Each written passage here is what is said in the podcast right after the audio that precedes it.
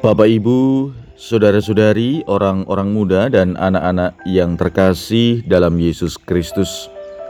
Selamat pagi, salam bahagia dan salam seroja untuk kita semua. Berkah dalam. Bersama dengan saya Romo Antonius Garbito Pambuaji menyampaikan salam dan berkat Allah yang Maha Kuasa dalam nama Bapa dan Putra dan Roh Kudus. Amin.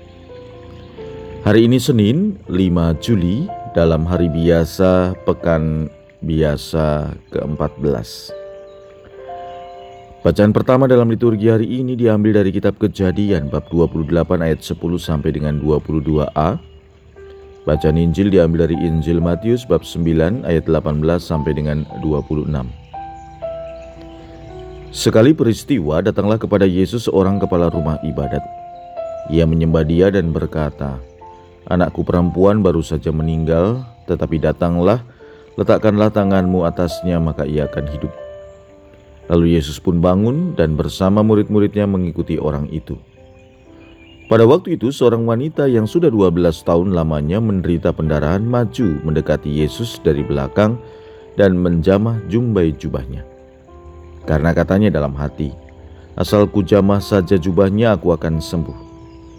Tetapi Yesus berpaling dan memandang dia serta berkata, Teguhkanlah hatimu, hai anakku, imanmu telah menyelamatkan dikau. Maka sejak saat itu juga sembuhlah wanita itu.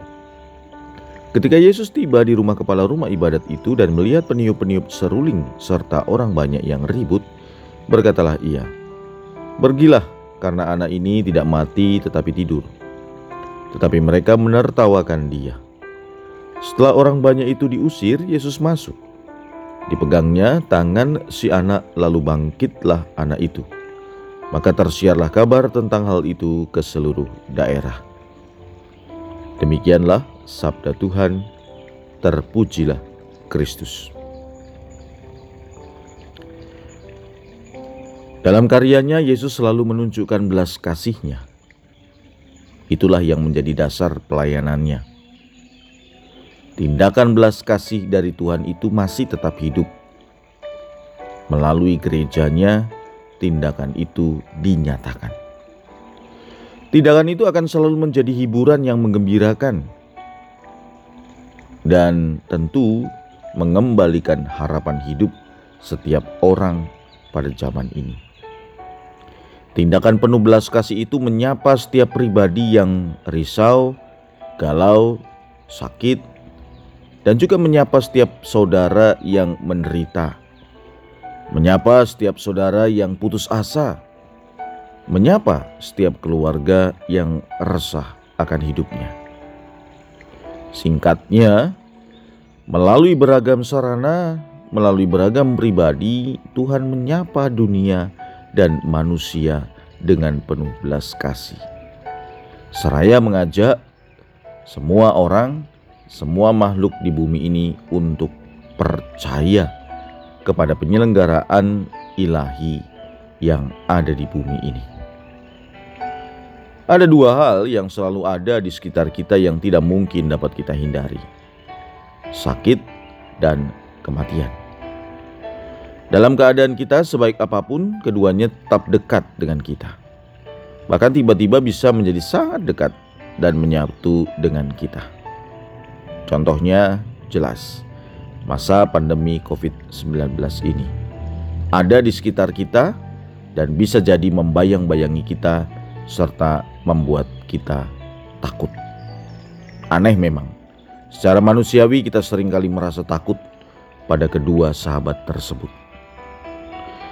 Nah, saudara-saudari, berhadapan dengan rasa takut tersebut, imanlah yang menjadi jawaban.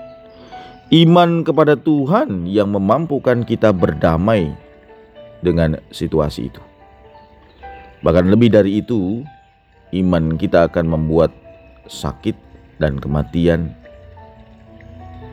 yang justru sering kita takuti menjadi sarana bagi kita untuk menerima anugerah keselamatan. Karena iman, penyakit yang kita derita membuat kita dapat ikut serta merasakan derita Kristus di salib demi keselamatan kita. Karena iman, kematian hanya mengakhiri hidup kita di dunia ini, tetapi sesungguhnya kita diajak untuk memulai hidup baru di sorga. Dengan kata lain, tanpa iman, maka sakit dan kematian hanya akan menjadi derita yang sia-sia. Namun, dengan iman, keduanya justru menjadi sahabat yang baik, menjadi sarana yang mengantar kita pada keselamatan dan persatuan dengan Tuhan. Marilah kita berdoa. Allah Bapa yang Maha Pengasih, Engkaulah tanah tempat kami berpijak. Kami bersyukur kepadamu atas kehadiranmu di tengah-tengah kami, menyehatkan jiwa raga kami. Maka kami mohon, semoga Engkau tetap beserta kami. Berkat Allah yang Maha Kuasa, dalam nama Bapa dan Putra dan Roh Kudus. Amin.